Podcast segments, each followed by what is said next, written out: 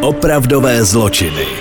Ahoj všem, vítáme vás u další epizody opravdových zločinů. Ahoj, dneska je to 5. epizoda už, právě opravdových zločinů. A hned na úvod připomínáme, že nás můžete poslouchat na Spotify, na YouRadioTalk, na YouTube. Pokud nemáte žádnou z aplikací, tak si pusťte na počítači YouTube a tam si můžete pustit zvukový záznam.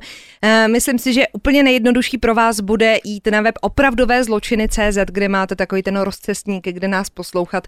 Těch možností je fakt jako spousta. Tak každý si tam najde to svoje. A budeme rádi samozřejmě, protože nám píšete i na Instagramu třeba tipy na nějaký případy, tak my jsme si tady řekli, že 10. epizoda výroční bude z českých luhů a hájů, a tak bychom mohli vyhlásit v podstatě takový hlasování. To bychme mohli, já teda prozradím, že už nějaký tipy mám, 2 se tam dokonce shodovaly.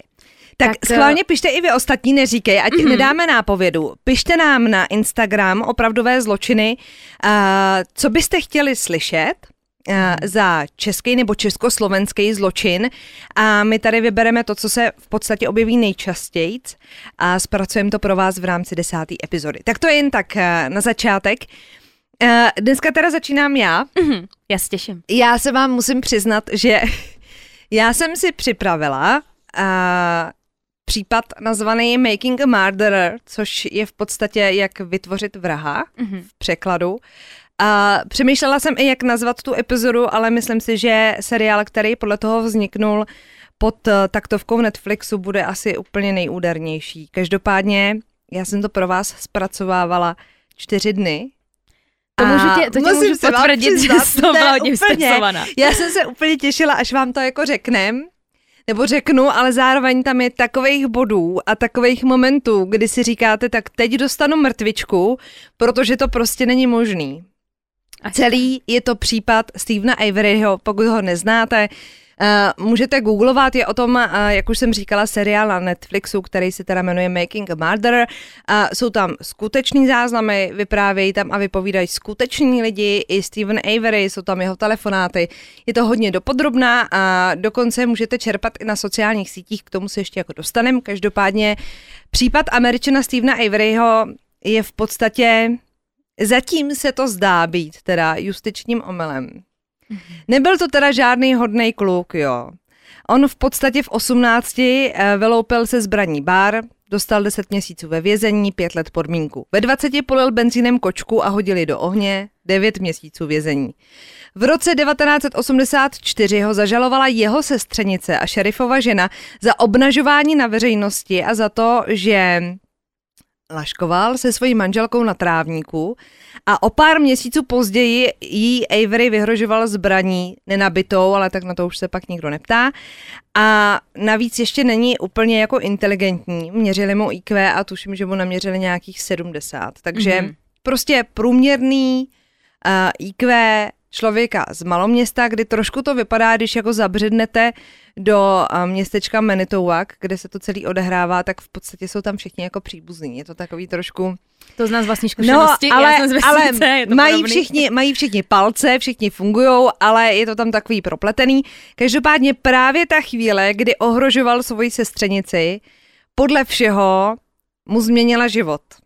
To byl jako bod, který se neměl stát a který byl největší chybou, protože pár týdnů potom, co ohrožoval svoji sestřenici, šerifovou manželku, přepadli Peggy Bernsteinovou při odpoledním joggingu na pláži. No. S tím, že ona toho útočníka potkala, když běžela tam, pak když běžela zpátky, potkala ho znova a on se jí pokusil znásilnit a zabít. Neznásilnil ji, ona to přežila, byla teda strašně dobitá. Každopádně stalo se to v červenci v roce 1985 a zástupkyně šerifa Judy Dvořáková. Ano, tam se takhle hezky sešly ty český příjmení. A v podstatě ovlivnila celý proces tak, že už věděli, pro koho si jít, a obvinili z toho činu Stephena Averyho. No. Ten teda se dostal k soudu. Zvláštní je, že přestože mu několik lidí potvrdilo, že ho vidělo na pozemku jeho rodičů, kde měli rodinný podnik, autovrakoviště, obrovský pozemek, 40 akrů. Viděli ho tam, několik lidí nezávisle na sobě mu potvrdilo to alibi, přesto všechno skončilo ve vazbě. Dokonce nechali vypovídat i tu přepadenou ženu s tím, že se nakreslil nějaký identikit. A je zvláštní, že ten identikit vypadal podobně jako fotky ze složky Stephena Averyho z dřívějších zatčení. Jako úplně zarostlej, vousy a tak dál. Každopádně byl odsouzený na 23 let ve vězení. S tím, že měl v tu chvíli už 4 děti se svojí ženou. Probíhalo to tak, že on se pořád odvolával, pořád to odvolávání jako rušili, mezitím se rozvedl se svojí manželkou, děti ho zavrhly, prostě úplně život končí. A já se zeptám, oni jenom za to v podstatě pokus o to přepadení? No, v podstatě jo. Jenom za to 23 let? Jo. A on měl nějaký ty delikty z dřívějška, že jo, nějaký podmínky a tak dál, každopádně ta přepadená žena a byla manželka jako podnikatele, byla docela velkým jménem v té vesnici, ale ona sama nikdy v podstatě neřekla, že to byl jako Stephen Avery. V průběhu toho soudu a v průběhu toho vyšetřování proběhly i situace, kdy se v roce 1995 kvůli sexuálnímu zločinu ocitá ve vazební věznici jistý Gregory Allen a spoluvězni se tam svěří, že téhož zločinu, to znamená sexuálního zločinu, se dopustil už o 10 let dřív, to znamená v roce 1985 v okresu Manitowoc, kdy byla přepadená manželka podnikatele a za to přepadení sedí stále Stephen Avery v tom 95. Zpráva nakonec přes ty detektivy doputovala až k jednomu ze seržantů v Manitowocu, ale u něj už ta zpráva zůstala. On to neřešil. Neřešil to, neposlal to dál, prostě ho nechali sedět. A zlom nastal ve chvíli, kdy v roce 2001 se toho Averyho případu chopil univerzitní Wisconsin Innocence Project, což je projekt na podporu nespravedlivě odsouzených, kteří si vezmou tvůj případ a prošetří ho. No a protože už bylo rok 2001 a analýza DNA už byla docela na vzestupu, tak využili důkazního materiálu, kdy sestra na těle Peggy Bernsteinové, která byla přepadená, našla 3 pubické chloupky. S tím, že jeden byl Peggyin, a jeden byl nepoužitelný, protože neměl kořínek, a jeden nebyl Peggy, ale nebyl ani Stevena Averyho. No. A pozor, analýza DNA prokázala, že ten profil se shodoval s odsouzencem, který se odpykával 60 let za sexuální zločin a jak všichni předpokládáte, byl to Gregory Allen. Takže když se přiznal, tak měl fakt pravdu. Takže ten člověk, který to na začátku v podstatě i naznačil, už dávno mohl za tohle sedět, ale seděla Avery. Každopádně v září roku 2001 byl Stephen Avery z vězení propuštěn. Takže v podstatě no takový zlodějíček, co vystrkoval růžky, ale nic vážného teda neudělal. No neměli ho rádi v tom městečku, ale prostě odnesl to v podstatě za to napadení nebo ohrožení té sestřenice. No a rozhodl se po propuštění, že budou podat hlavě a že se bude soudit za to, že mu vlastně vzali 18 let života, protože ho propustili po 18 letech v tom vězení, což je prostě strašlivý. Dokonce se teda stát rozhodl založit komisi, která připravila návrh opatření, jak se teda v budoucnu s takovýmhle nespravedlivým odsouzením vyrovnat a jak se mu vyhnout. Nazvali to dokonce Averyho zákonem. A Stephen Avery v té žalobě chtěl za nespravedlivý odsouzení získat $36 milionů.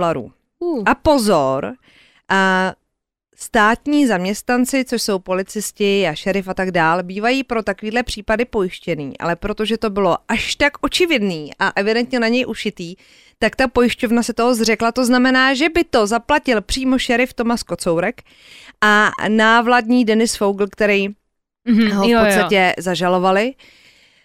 No a už to jako vypadalo, že to teda dopadne, nicméně ten soud probíhal, řešilo se to, posouváme se o 4 roky dál, kdy Stephen Avery už je teda 4 roky na svobodě, funguje v rámci rodinného podniku, no a v říjnu 2005 zmizí Teresa Halbach, což byla slečna, která pracovala v časopise o autech a jezdila fotit auta do toho časopisu na inzeráty a tak dál. A poslední místo, kde byla viděna, byl právě Averyho pozemek.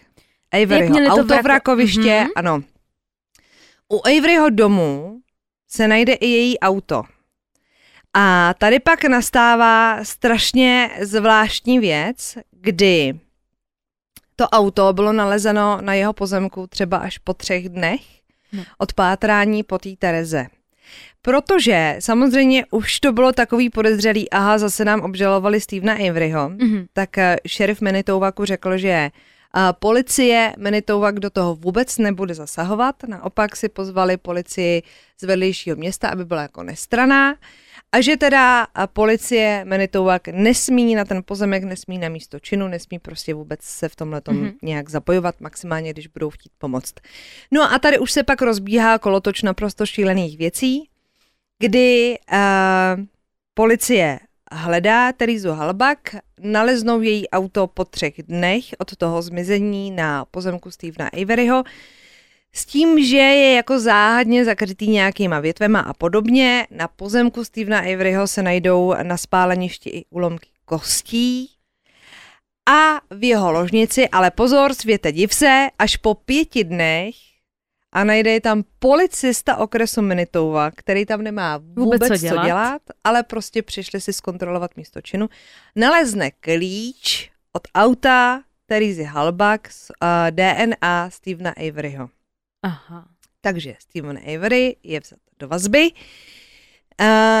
Za těch 400 000, který vysoudí v průběhu toho od státu za nespravedlivý první uvěznění, se najme 2 právníky, 2 SA a ty začnou vyšetřovat, protože si musíš najmout odborníky na místa činu, musíš si najít samozřejmě nějakého koronera nebo někoho, kdo ti pomůže s DNA a tak dál, takže to stojí všechno spoustu peněz.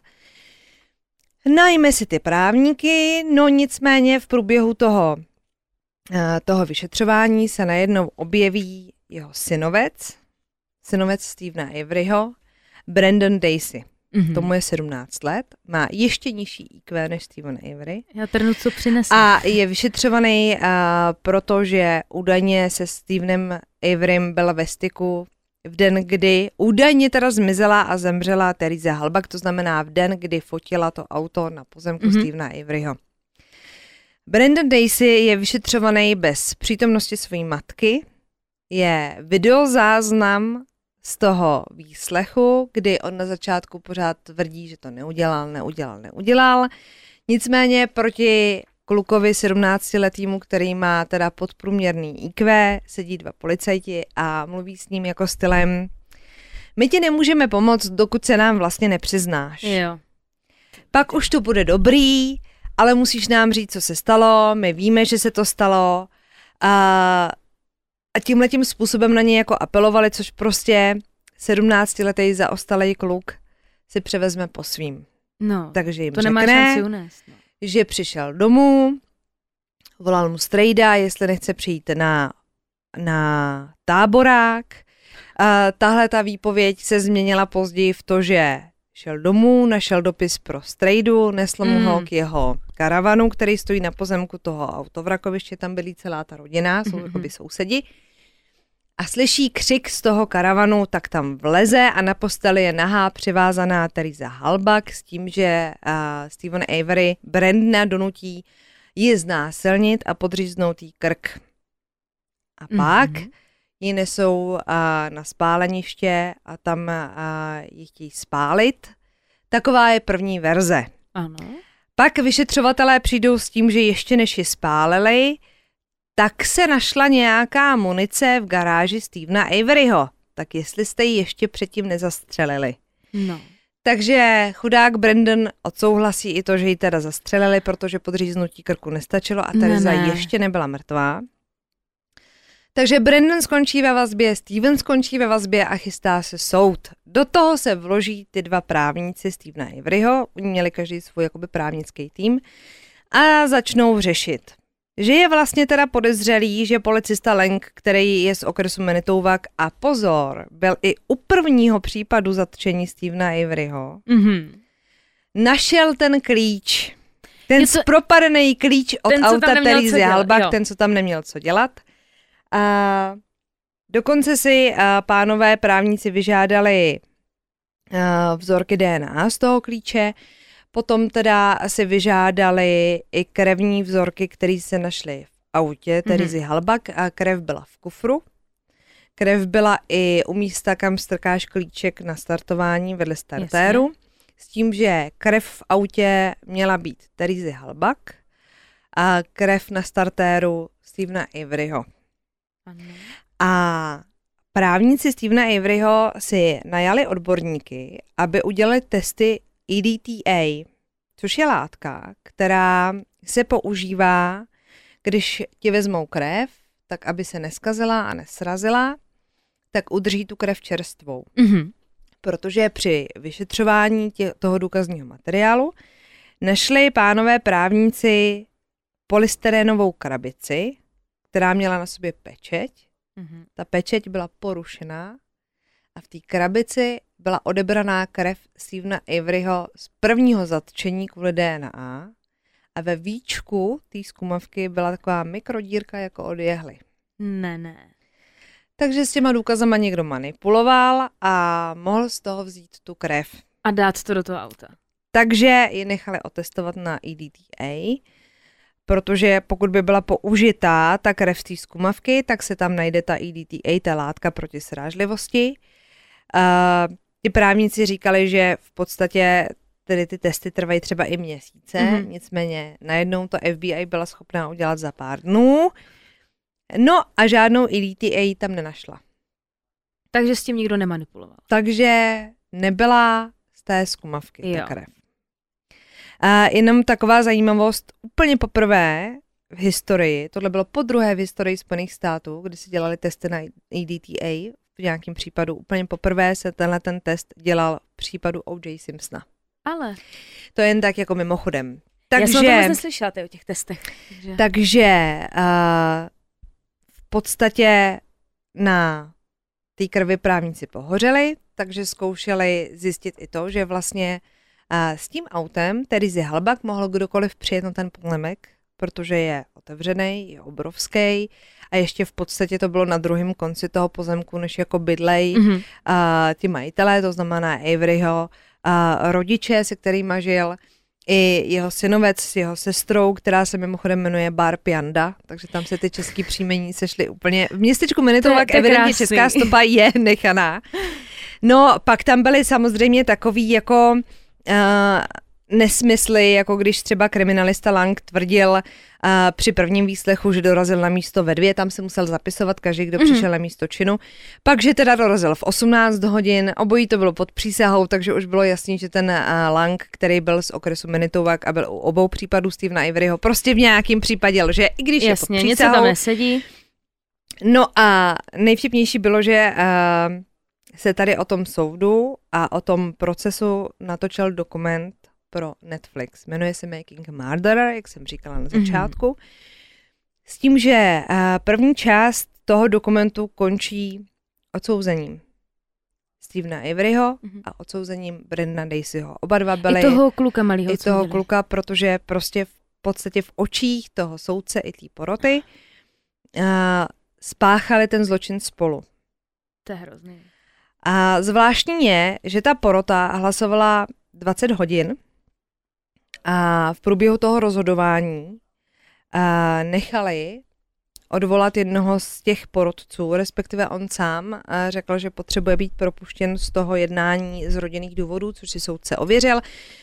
Bylo to tak, takže pak jsou možnosti, že se buď to sestaví celá porota nová, to znamená, že by musel celý ten proces projít znovu, nebo se nechá 11 soudců nebo 11 porotců, a nebo se vezme jeden novej a bude zasvěcený do případu. Risk je, že je zvenčí, viděl ten případ v médiích, takže je tím ovlivněný a tak dál, protože porota, když rozhoduje o soudním případu, třeba i o tom zmiňovaným O.J. Simpsonovi, tak musí být izolovaná. To znamená, nesmí koukat na televizi, nesmí číst noviny, nesmí být v kontaktu s rodinou, aby je nikdo neovlivňoval. To znamená, že by to celé bylo hrozně náročný a Stephen Avery si mohl vybrat a vybral si teda, že bude dodán jenom ten 12. porotce, aby už se to neprotahovalo. Zvláštní je, že ten odvolaný porotce se pak vyjadřuje v tom dokumentu, že úplně původně bylo 7 porotců pro nevinen, 3 pro vinen a 2 nerozhodnutí. Takže skončilo to tak či tak, že prostě odsoudili Stevena Averyho na doživotí bez možnosti nějakého podmínečného propuštění třeba po polovině trestu. Brendan Dassey byl odsouzen taky na doživotí s tím, že může zažádat o propuštění v roce 2048. Oba dva zažádali o opravné řízení. Oběma byla možnost toho opravného řízení zamítnuta. To znamená, že musíš podat klasické odvolání a musíš předložit nějaký nový důkazy, aby byl otevřen tvůj případ a mohla si se odvolat a měla si nový soud. Po odsouzení těch dvou najednou novináři vyšťourají na státního zástupce, který vedl celý ten případ proti oběma, jak proti Stevenovi, tak proti Brandnovi, že obtěžoval oběti domácího násilí, který zastupoval. Ne. Bylo jich několik těch žen. Byl v podstatě usvědčený SMS-kama od těch žen, který si na něj teda stěžovali. Ministerstvo spravedlnosti o tomhletom všem vědělo rok předtím, než se to dostalo na veřejnost. Přesto ho nechali vykonávat funkci státního zástupce. On sám potom rezignoval. Nicméně Ken Kratz je jméno, který si určitě zapamatujte, protože do našeho příběhu vstoupí ještě několikrát, i když rezignoval teda na svoji funkci. Každopádně příběh pokračuje dál. V roce 2013, 4 roky po odsouzení, Steven prochází svoje složky sám, žádá o odvolání, pořád se nic neděje, Obhájci Brandna žádají nejvyšší soud o odvolání. Jo. Funguje to tak, že v 26 letech je v roce 2013 ve vězení a má šanci na propuštění v 59 letech. To je jenom pro připomenutí. Steven už je ve vězení v roce 2013 28 let, ze svých 53 let. To je jen tak jako mimochodem. No nicméně dokument Making a Murderer vzbudil velké emoce, ale lidi chtějí milost, takže se konají protesty po různých místech Spojených států. Lidi vyhrožují dokonce Kenu Kratzovi. A jako státní zástupce měl profil na Yelpu, kde ho můžou lidi hodnotit a měl tam tolik negativních komentářů, že v podstatě mu hrozilo od administrátorů, že mu smažou jeho profil, protože už je to negativní až moc. No a po natočení právě té první série se objevuje na scéně Kathleen Zellner, což je právnička, která bere případy pro bono, to znamená bez nároku na honorář, a ona si pak v podstatě přijde na svoje peníze, když vytáhne nespravedlivě odsouzenýho vězně, tak samozřejmě probíhají žaloby proti státu a tak dál. Osvobodila už 17 vězňů, křivě odsouzených, a s tím, že funguje tak, že ona to tam sama vypráví, že přijde za Stevenem Averym a řekne mu, jestli jste to udělal, já to zjistím a v tu chvíli se nemáme co říct. No. Jakože to není klasický právník, já vás budu hájit, ať už jste to udělal nebo ne. A Steven Avery stále tvrdí, že toho chce jít. Pojďme udělat cokoliv, já chci prostě ven. 9 let po vynesení rozsudku, to znamená v roce 2016. Kathleen teda nechává udělat první testy a pozor, Kathleen nechá udělat test mozkových otisků, což je procentuálně ještě zásadnější a ještě víc to dokáže než detektor lži. Funguje to tak, že ty, když podvědomě si něco jako udělala, u něčeho si byla, tak tvůj mozek projeví takzvaný aha moment. Aha. A ten se v podstatě jako mozková aktivita zaznamená do toho počítače. Takže Stevenovi dávali různé jako otázky a i věci a momenty, které byly pravdivý a kdyby u nich byl jako vrah, tak by je věděl. To znamená, že by došlo k aha momentu v jeho mozku. A to se nestalo. Takže po provedení testu mozkových otisků bylo jasný, že Steven Avery je nevinný. No a když už Stephen Avery prošel testem mozkových otisků, tak jenom pro opáčko, protože je to takový zamotaný případ. Jo. Takže máme krev na zapalování auta, máme DNA na klíčku od auta Teresy Halbach a máme krev v kufru Teresy Halbach, v kufru auta Teresy Halbach. S tím, že ještě máme teda údajně vymyšlený svědectví synovce Stephena Averyho, Brendana Dasseyho. Nicméně, Kathleen Zellner se do toho pustila ve velkým a v podstatě postupně vyžadovala vydání dalších důkazů, tady těch, pro svoje testování. Ona má kolem sebe prostě tým profíků, který jako funguje a všechno to jako testujou. Takže vezmeme to postupně. Prvním důkazem bylo auto, nalezený na pozemku Stephena Averyho. Kathleen dokázala, že tím autem tam mohl kdokoliv přijet.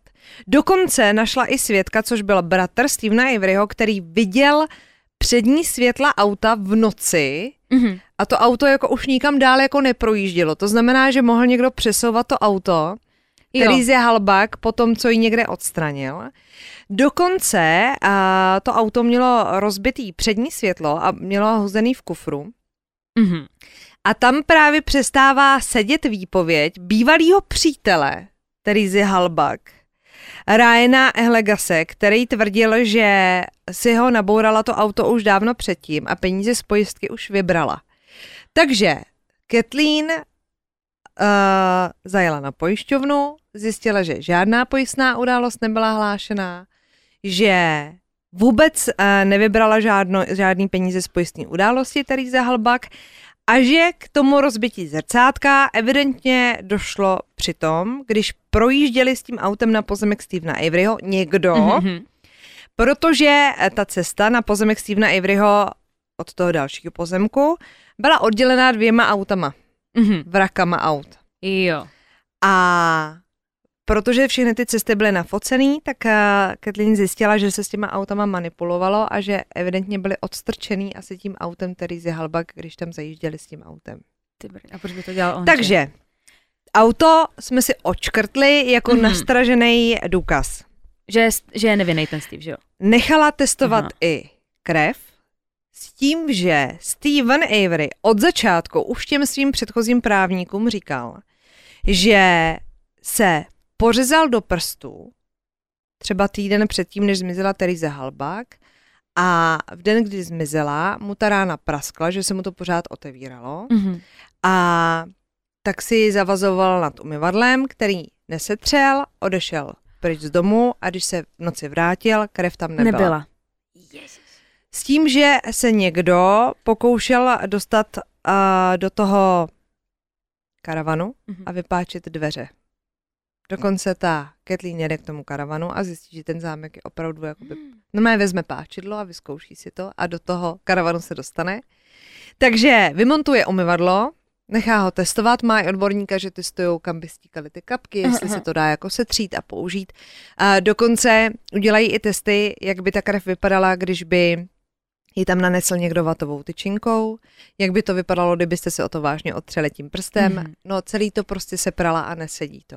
Ani krev v kufru, v případě, že by tam hodili jako mrtvolu, tak tvar těch kapek, kam stíkali a tak dále, prostě nesedí s tím, co obžaloba vytáhla u soudu.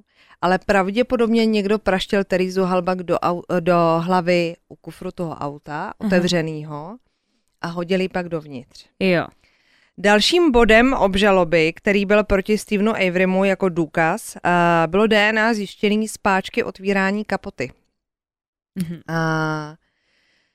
Že byla jeho DNA, vepředu prostě máš takovou tu páčku, když otevíráš kapotu a tam byla nalezena jeho DNA. Problém je v tom, že tam byla nalezena jenom ta DNA a třeba žádný prach, když jezdí to auto a tak dál.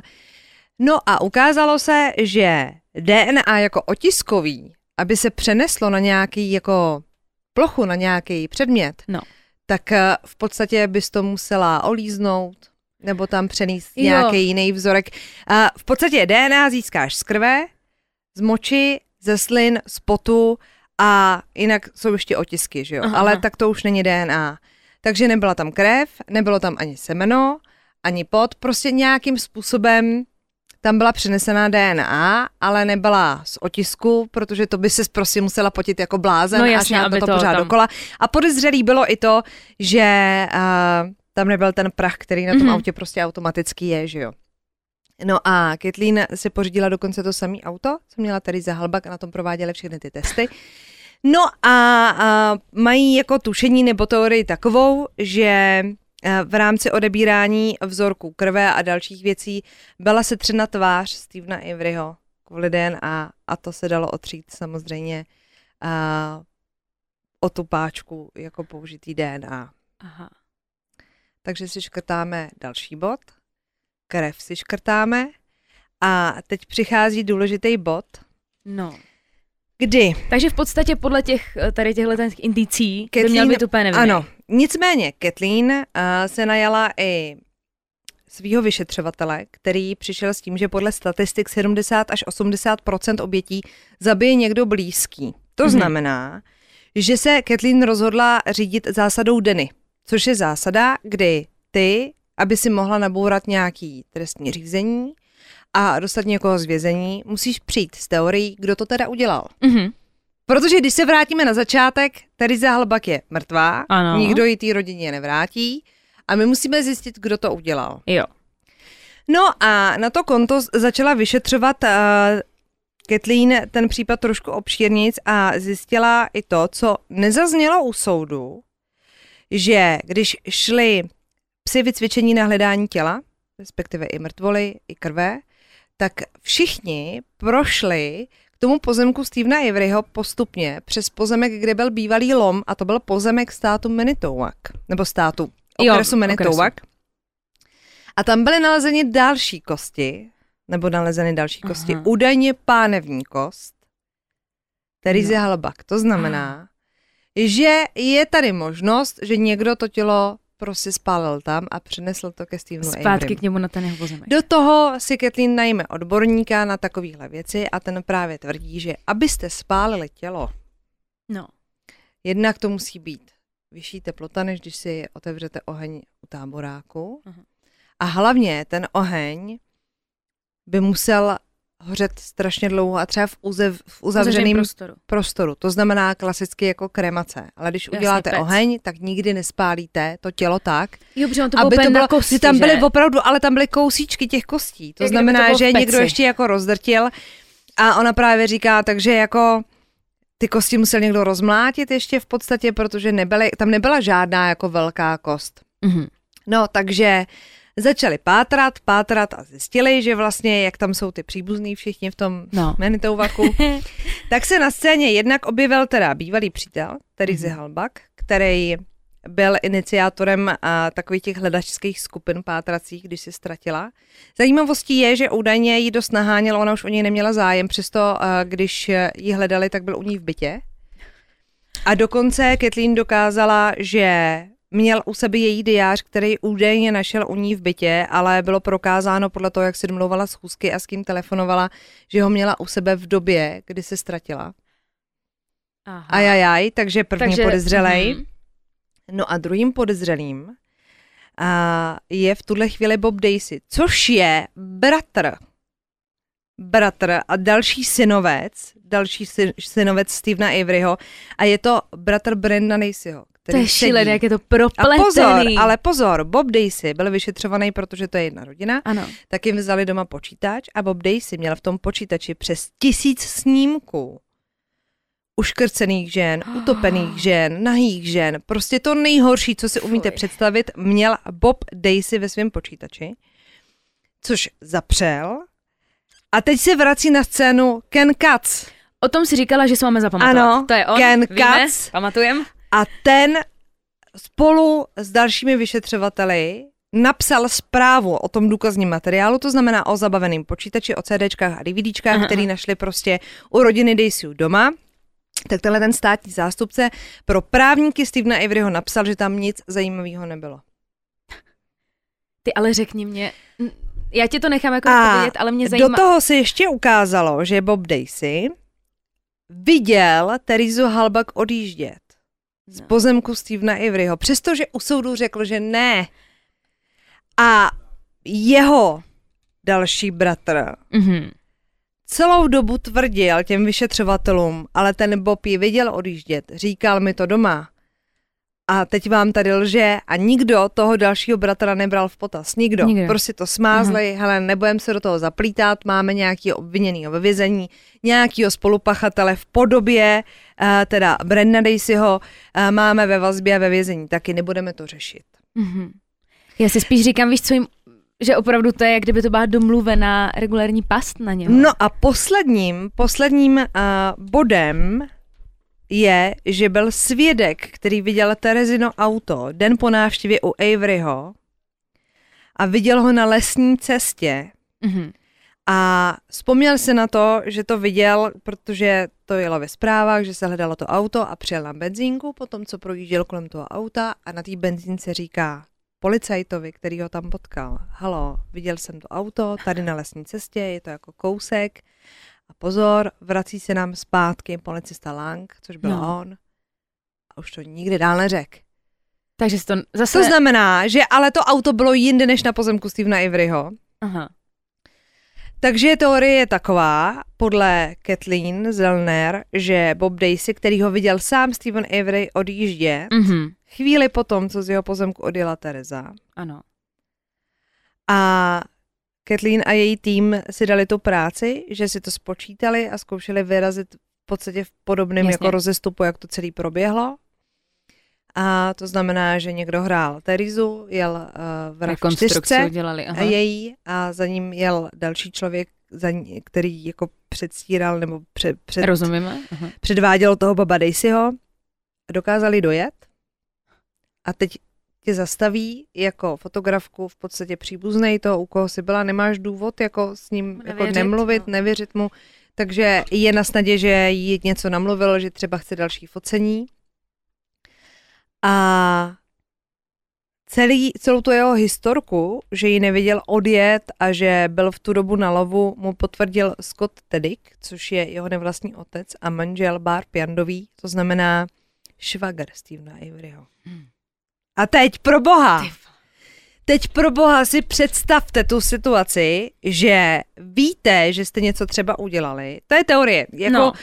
Ten soud pořád jako běží, v podstatě ta Kathleen chce dosáhnout nového soudního procesu. Takže teďka je to, teď současně, v roce 2020 je to pořád tady v té fázi otevřené. Kathleen Zellner nicméně hrozně dobře funguje na Twitteru, kde odpovídala i na otázky ohledně tohohle případu.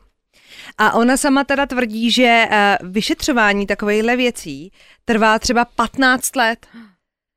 Takže než se dosáhne novýho soudu a než se to celý bude řešit, tak to může trvat 15 let. To znamená, že Stephen Avery vyleze ven třeba v 60 a život úplně zničený. A teď si představte, že jste Bob Dassey, brácha Brendana Dasseyho, který teda vstupuje do toho případu, takže v podstatě se pokoušeli o nějaké odvolání, ale taky je pořád ve vězení, protože se nedokázali jeho právníci prokopat nějakým jako procesem. Dokonce se chtěli odvolat k nejvyššímu soudu Spojených států, ale ten si vybírá, jaký případy bere. Takže si najali právníka renomovaného, který už u toho nejvyššího soudu několikrát vypovídal. A chtěli ten proces jako obnovit s tím, že chtějí dokázat, že Brendan Dassey je prostě v podstatě zaostalej kluk, který byl donucený k nějakému přiznání. Nejvyšší soud to zamítl, že se tím nechce zabývat, takže zatím v podstatě ty případy leží. Jediná možnost pro Brendana Dasseyho je taková, že někdo osvobodí Stephena Averyho, čili jeho strejdu. Ale co jsem chtěla říct, pro mě je prostě naprosto příšerná představa, že jsem Bob Dassey, dejme tomu, zabil jsem Terezu Halbach a vím, že za to sedí můj brácha a můj strejda. No. A já jako mlčím. Že to je rodina. Takže ty bláho. Naprosto příšerná rodina, naprosto příšerný historky. Ale je teda opravdu pravda, že tady není podle mě úplně jediný pochybení přemýšlet nad tím, že by ten Steve byl jako vinný, že opravdu všechno vlastně, co jste jí řekla. Musím říct, že klobouk dolů, tohle z toho prostudovat tady ty dějové linky. No úplně poslední informace z Twitteru Kathleen Zellner jsou takový, že v lednu předložila nový návrh letošního roku, že chtěla zakázat vydat kosti Terezy Halbach její rodině, protože by chtěla nechat ty kosti testovat na DNA, protože i po tolika letech díky novým metodám se můžou na těch kostech najít DNA stopy toho útočníka, respektive toho vraha. A v rámci teda rozvracení těch důkazů se Kathleen Zellner ještě podařilo prokázat, že nábojnice, který našli v garáži Stephena Averyho, který má údajně chtěli dokázat zastřelení Terezy Halbach, tak na nich nebyla lidská DNA. Bylo tam dřevo, to znamená, že mohl někdo střílet do terčů. A dokonce našli i bývalýho majitele toho pozemku, kde je autovrakoviště rodiny Avery. A ten říkal, že tam střílel na kuny, na různý menší hlodavce a zkoušel střílet právě i na terče. A ptali se ho, kolik nábojů tam za svůj život, kdy tam jako bydlel, vystřílel, tak říkal, že třeba 20 krabiček po 500 nábojů. Takže je to hodně možný, nenašla se v garáži ani krev Terezy Halbach, což žalobci v podstatě vysvětlovali tím, že ta garáž byla uklizená, ale našla se tam třeba krev z jelena, což když jako uklidíš, tak už jako uklidíš. No jasně. Takže celý případ prostě běží. Takže sečteno podtrženo opravdu jeden velký omyl, ty bláho. Čeká se a vyplývá z toho, mějte dostatek peněz na účtu, abyste měli na právníka, protože nikdy nevíte, kde se najde vaše DNA a pokud možno nenaštvěte manželku nikoho vysoce postaveného. Krásně si to řekla. Je to strašlivý, je to strašlivý. Je spíš hrozný, že nikdo nevíme dne ani hodiny, kdy tohle vlastně já bych tě taky mohla kdykoliv z hodiny na hodinu obvinit a seš Pokud máte jako čas a máte na to nervy v podstatě, tak doporučuji teda Making a Murderer na Netflixu, ale bude vám to normálně úplně trhat nervy. Ty, já jdu dneska na to. Nejhorší za mě při procházení různých těch materiálů k tomu případu je v podstatě příběh celé té rodiny, kdy ty rodiče Stephena Averyho stárnou, je jim přes 80, teď jim zkrachoval ten biznis, protože samozřejmě k ním nikdo nejezdí, protože nepojedeš si nechat opravit auto nebo odvezeš na vrakoviště auto, když se bojí, že tě tam zabijou. Takže to ovlivnilo hrozně moc životů. A jestli opravdu je Stephen Avery nevinný, doufám, že existuje nějaký karmický peklo pro lidi, který tohle ušili. Já si myslím, že určitě. No, dneska jsme se trošku rozpovídali, takže dnešní epizoda, 5. epizoda, bude s jedním příběhem, ale celkem zapeklitým, tak doufáme, že vás to bavilo. Já si myslím, že to bylo za 3 případy, ten tvůj dnešní. No a tímto vás zveme na 6. epizodu, na další epizodu opravdových zločinů. Ta vyjde příští neděli v 18 hodin. Přesně tak.